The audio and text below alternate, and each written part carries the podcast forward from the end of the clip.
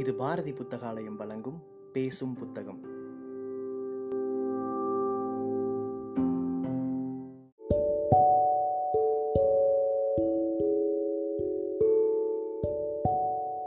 புக்டே இணையதளத்தின் மூலமாக முன்னெடுக்கப்படும் வாசகர்களுக்கான வாசிப்பு போட்டியில் தேர்வான சிறுகதையை கேட்க இருக்கிறீர்கள். கி ராஜ நாராயணன் அவர்களின் காய்ச்சமரம் என்ற சிறுகதை. நிம்மாண்டு நாயக்கர் வயசாளி, பேராக்கால் அவர் மனைவி, அந்த இருவரின் முடிவு காலத்தை பற்றிய கதை இது. நிம்மாண்டு நாயக்கர் பெரிய சம்சாரி. 80 ஏக்கர் கரிசக்காடு, 4 சோடி உழவு மாடு, தொழு நிறைய கால்நடை செல்வங்கள், நிறைஞ்ச வெள்ளாமை குடியிருக்கும் வீடு பூர்வீக வீடு, போக 3 கார வீடுகள். நிம்மாண்டு நாயக்கருக்கும் பேராக்காலுக்கும் மொத்தம் 8 பிள்ளைகள். 4 ஆம்பளை பிள்ளைகள், 4 பொம்பளை பிள்ளைகள். பொம்பளை பிள்ளைகளை நல்ல இடத்துல கட்டி கொடுத்துருக்கு, ஆம்பளை பிள்ளைகள் 4 பேருக்கும் நல்ல இடத்துல பெண் எடுத்திருக்கு. நிம்மாண்டு நாயக்கருக்கும் பேராக்காலுக்கும் பிள்ளைகள் மேல் கொள்ளை பிரியம். பேராக்கால் வாக்கப்பட்டு வரும்போது 100 பவுன் நகையோடு வந்தாள். அந்த காலத்திலே 100 பவுன்னா சும்மாவா? பொம்பளை பிள்ளைகளுக்கு போட்டது போக மீதியை பேரப்பிள்ளைகளுக்கும் போட்டாச்சு. நாளடைவில் சொத்தை பிரிக்கணும் என்ற சிறுசுகளுக்கு தோன்ற ஆரம்பித்தது. ஆனால் சொத்தை பிரித்து கொடுங்க என்று நேரடியாக அப்பாவை கேட்க பையன்களுக்கு பயம். எப்படியோ இந்த விஷயம் பெரியவரின் காதுகளுக்கு எட்டியது. ஒரு நாள் பருத்துக்காட்டுக்கு போய்விட்டு திரும்பும்போது அலுப்பு தாங்க முடியாமல் நிம்மாண்டு நாயக்கரும் பேராக்காலும் ஒரு மரத்தடி உட்கார்ந்தார்கள். பேராக்காலை பார்த்து, பேராக்கால், என்னடி சொல்கிற? பையன்கள் சொத்தை பிரிக்கணும்னு ஆசைப்படுறாங்களாம், நீ ஏதும் கேள்விப்பட்டாயா? என்றார் நிம்மாண்டு. இதில் என்ன இருக்குது? எப்போ இருந்தாலும் அவங்கக்கிட்ட ஒப்படைக்க வேண்டிய பாரம் தானே, பிரித்து கொடுத்துட வேண்டியதானே. நமக்கும் வயசாகி போச்சு, கிட்னா ராமானு உட்காந்து சாப்பிட வேண்டிய காலத்தில் ஏன் இப்படி லோன்னு அலைஞ்சு திரியணும் என்றாள் பேராக்கால். பேராக்கால் சொன்ன பிறகு அப்பீல் ஏது? மறுநாள் பையன்கள் 4 பேரையும் வர சொன்னார்கள். நிம்மாண்டு நாயக்கர் பாகை பிரிவினை பற்றி அவர்களிடம் பேசினார். அவர்களும் சரி என்று தலையாட்டினார்கள். சரி, அப்போ நீங்கள் மத்தியஸ்தர் ஒருவரை கூட்டி வாருங்கள் என்றார் பெரியவர். நீங்கள் பார்த்து எப்படி செய்தாலும் சரிதான்ப்பா, நீங்கள் என்ன ஒரு கண்ணில் வெண்ணையும் ஒரு கண்ணில் சுண்ணாமுமா வைக்க போகிறீங்க என்றார்கள் பையன்கள். அப்படி இல்லடா கோட்டி பய பிள்ளைகளா, பாகம் பிரிக்கிறதுன்னா மத்தியஸ்தர் ஒருத்தர் கட்டாயம் வேணும், போய் யாரையாவது ஒருத்தரை கூட்டிக்கிட்டு வாங்க என்றார் பெரியவர். பையன்கள் 4 பேரும் பாரப்பட்டி கந்தசாமி நாயக்கரை கூட்டி வந்தார்கள். பாரப்பட்டி நாயக்கர் எல்லோருக்கும் பொதுவானவர். ஊர் பெரிய மனுஷன், தெற்கு வடக்கு போய் வரும் மனுஷன், விவரம் தெரிந்தவர். பாரப்பட்டி நாயக்கர் வந்தார். வாங்க பாரப்பட்டி மாப்பிள்ள என்று சிரித்தபடி நிம்மாண்டு நாயக்கர் வரவேற்றார். பாரப்பட்டி நாயக்கர் தொழுவத்திலேயே உட்கார்ந்து கொண்டார். வீட்டுக்குள் உட்கார்ந்தா வெத்திலை எச்சு துப்பை எந்திரிச்சு வெளியே வரணும். தொழுவந்தான் சரி. பேராக்கா காப்பி தண்ணி கொண்டு வந்தால். காப்பி குடித்த பின்பு பாரப்பட்டி நாயக்கர் வெற்றிலை போட்டார். நிம்மாண்டு மெல்ல பையன்களின் ஆசைகளை சொன்னார். என்னைக்கு இருந்தாலும் அதை செஞ்சிட வேண்டியதானே என்று ஒத்துக்கொண்டார் பாரப்பட்டி நாயக்கர். வீட்டிலிருந்த பருத்தி, வத்தல், மல்லி, தானியங்கள் உட்பட மொத்த சொத்தும் 4 பாகங்களாக பிரிக்கப்பட்டன. எல்லாம் வாய்க்கணக்காகவே சரிதானே என்று கேட்டார் பாறைப்பட்டி. பையன்கள் தங்கள் மனைவிமார்களிடம் சென்று கலந்து பேசினார்கள். பின்பு வந்து சரி என்றார்கள். 4 பாகங்களாக பிரிக்கப்பட்ட சொத்துக்கள் துண்டுச்சீட்டுகளில் எழுதப்பட்டன. அவற்றை பாறைப்பட்டி நாயக்கர் சுருட்டி குலுக்கி போட்டார். இளையவன் முதலில் ஒரு சீட்டை எடுத்தான். பிறகு ஒவ்வொருத்தராக வந்து சீட்டு எடுத்தார்கள்.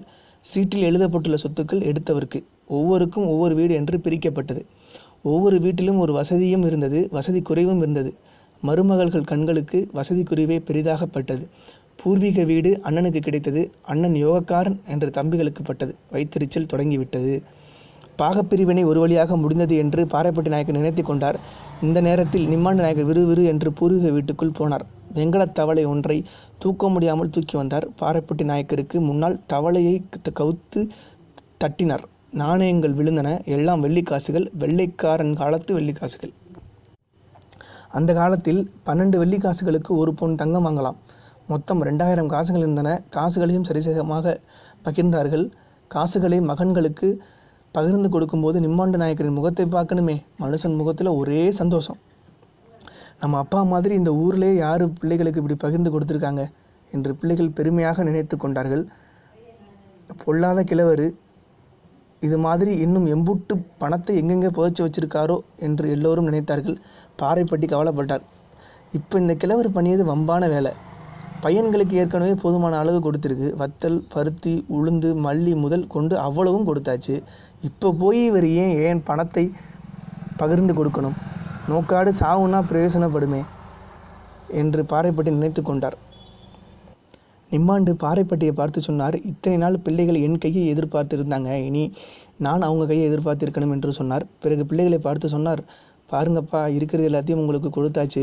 அம்மா போட்டிருக்க கம்மல், நான் போட்டிருக்க வெள்ளி அரணாக்கயிறு மட்டும்தான் மிச்சம். இனி எங்களுக்கு என்ன, 3 வேளை கஞ்சி, கட்டிக்கிட துணி, தலைக்கு எண்ணெய் என்று சிரித்து கொண்டே சொன்னார் நிம்மாண்டு நாயக்கர். நிம்மாண்டு நாயக்கரும் பேராக்காலும் ஒவ்வொரு மாதமும் ஒரு மகன் வீட்டில் இருப்பது என்று முடிவானது. முதல் தடவை எந்த பிரச்சனையும் இல்லை. 4 வீட்டில் நல்ல கவனிப்பு. நாளாக நாளாக நிலைமை மோசமானது. 3 வேளை சாப்பாடு 2 வேளையானது, 2 வேளை காப்பி 1 வேளையானது. பேராக்கால் பிரியமாய் போடும் வெற்றிலையும் நிறுத்தப்பட்டது. அடுத்தடுத்த மாதங்களில் தலைக்கு எண்ணெயும் போச்சு, உடுமாத்து துணி குறைஞ்சு போச்சு. வயசாளிகள் இருவரும் மெலிந்து போனார்கள், உடம்பெல்லாம் வங்கு வத்தி போச்சு. 2 பேரும் சாயம் போன கந்தல் துணி போல ஆகி போயிட்டாங்க. எண்ணெய் தேய்க்காததால் தலை அட்டுப்பிடித்து பிசுபிசுவென்று ஆகி போனது. தாங்க முடியாமல் பேராக்கால் ஊர்க்குளத்தில் போய் களிமண்ணை தலையில் தேய்த்து குளித்து வந்தார். அன்று பார்த்து தற்செயலாய் சின்ன மகள் அப்பா அம்மாவை பார்த்து போக வந்தால் வந்தவள் நிலைமை புரிந்து கொண்டால் கோபத்தோடும் ஆங்காரத்தோடும் அண்ணன்களையும் அதினிகளையும் திட்டி தீர்த்தார். நிம்மாண்டு நாயக்கரும் பேராக்காலும் குனிந்த தலை நிமிராமல் கண்ணீர் வடித்தார்கள். தன்னோடு வந்துவிடும்படி மகள் அம்மா அப்பாவை கேட்டாள். கொஞ்ச நேரம் பெரியவர் பேசவில்லை. பிறகு சொன்னார், சம்பந்தக்காரங்க வீட்டில் போய் இருக்கிறது நல்லது இல்லை அம்மா, நீ நிம்மதியாக ஊருக்கு போமா என்றார். அன்று இரவு வயசாளிகள் 2 பேருக்கும் தூக்கம் வரலை. ஆதரவு இல்லாத நிலையை நினச்சி கலங்கினாங்க. பேராக்கால் நிம்மாண்டு நாயக்கரின் காதில் மெதுவாக கேட்டால், எங்கேயாவது கண்காண இடத்துக்கு போயிடுவோமா? அவருக்கும் அதுதான் சரி என்று பட்டது. சரி என்றார் நிம்மாண்டு. 2 நாள் கழித்து நடுவுள்ள மகள் வந்தாள். அப்பா அம்மாவுக்கு பிடித்த பலகாரம் பண்டமெல்லாம் கொண்டாந்து தந்தால். அவர்கள் நிலைமையை கண்டு கண்ணீர் விட்டால். போகும்போது அப்பா அம்மா கையில் கொஞ்சம் பணம் கொடுத்து நினைக்கிறத வாங்கி தின்னுங்க என்று சொல்லிவிட்டு போனாள். ஊரை விட்டு போக நினச்சிக்கிட்டு இருந்த அவங்களுக்கு இந்த பணம் உதவியாக இருந்தது. மகள் கொடுத்த பணத்தை வைத்து கொண்டு 1 நாள் அதிகாலை வயசாளிகள் இருவரும் கோயில்பட்டி புறப்பட்டு போனார்கள். தெரிந்தவர்கள் கண்ணில் படாமல் பயந்து பயந்து நடந்தார்கள். கம்மலையும் வெள்ளி அரணாக்கயிற்றையும் விற்றார்கள். சாமியை கும்பிட்டு ரயிலேறி மதுரைக்கு போனார்கள். மதுரை ரயில்வே ஸ்டேஷனில் கணக்கு வழக்கில்லாத கூட்டம். என்ன செய்கிறது, எங்கே போகிறதுன்னு தெரியாமல் 2 பேரும் உட்கார்ந்து இருந்தாங்க. அந்த கூட்டத்திலையும் பேராக்கா கிட்ட ஒரு சின்ன குழந்தை வந்து ஒட்டிக்கிட்டது. பேராக்கா குழந்தையை அணைச்சிட்டால். குழந்தையின் குடும்பம் ராமேஸ்வரம் போகுது. எங்கே போகிறதுன்னு தெரியாமல் முழிச்சிக்கிட்டு இருந்த இவங்களும் ராமேஸ்வரம் போயிடலாம்னு முடிவு பண்ணி புறப்பட்டு போனாங்க. ரயில் பேராக்காலை குலுக்கி குலுக்கி தாளாட்டியது. பேராக்கால் ரயிலில் தூங்கினாள். எப்பேற்பட்ட குடும்பத்தில் பிறந்த பொண்ணு இப்படி ஆயிட்டதே என்று பேராக்காலை பார்த்து நிம்மாண்டு நினைத்தார். நினைக்கவும் அவருக்கு கண் கலங்கியது. இவர்கள் கண் காணாமல் போன சமாச்சாரம் முதலில் ஊருக்கு தெரிந்துவிட்டது. பிறகுதான் பிள்ளைகளுக்கு தெரிந்தது. பிள்ளைகள் மனசு பதறிச்சு. என்ன இருந்தாலும் பெற்ற தாய் தகப்பன் இல்லையா, மருமக்கமார்கள் எங்கேயாவது கிடக்கும்னு எரிச்சலோடு சொன்னாங்க. 1 நாள் ஒரு செய்தி காட்டுத்தீ போல் வந்தது. கிணத்துல ஒரு தாத்தாவும் பாட்டியும் போனமாக மல்லாக்க மிதக்குறாங்களாம். எல்லோரும் ஓடி போய் பார்த்தாங்க. ஆனால் இவங்க இல்லை. பிள்ளைகள் கொஞ்ச நாள் தாய் தகப்பனை ஓடி ஆடி தேடினார்கள். ஒரு தகவலும் கிடைக்கல. நிம்மாண்டு நாயக்கரும் பேராக்காலும் கண் காணாமல் போய் 4-5 வருஷமாச்சு. ஊரும் மறந்து போச்சு. 1 நாள் நேர்த்திக்கடன் செலுத்த பாறைப்பட்டி நாயக்கர் ராமேஸ்வரம் போனார். சாமி கும்பிடுவதற்காக கோயிலுக்கு போனார். கோயில் வாயிலில் 2 பக்கத்திலும் பிச்சைக்காரங்க உட்கார்ந்துருந்தாங்க. பாறைப்பட்டி நாயக்கர் தற்செயலாக திரும்பி பார்த்தார். திகச்சு நின்றுட்டார். எங்கேயோ பார்த்த முகமாக இருக்கேன்னு கவனித்தார். பதறிப்போனார். அந்த பிச்சைக்காரர்கள் வரிசையில் நிம்மாண்டு நாயக்கரும் பேராக்காலும் இருந்தாங்க. 2 பேர் தலையும் மொட்டை போட்டிருக்கு. பாறைப்பட்டியால் தாங்க முடியலை. தலையில் அடிச்சுக்கிட்டார். கோன்னு அழுதார். வயசாளிகள் இருவரும் அளவில்லை. கண்ணிலிருந்து ஒரு பொட்டு கண்ணீர் வரவில்லை. நிம்மாண்டு நாயக்கர் பாறைப்பட்டி நாயக்கரை முன்ன பின்ன தெரியாத ஆளை பார்ப்பது போல் பார்த்தார். பேராக்காலுக்கு பாறைப்பட்டி நாயக்கரை அடையாளம் தெரிந்தது. வாயை திறந்து ஒரே ஒரு வார்த்தை மட்டும் பேசினாள், என் பிள்ளைங்க எல்லாரும் நல்லா இருக்காங்களா?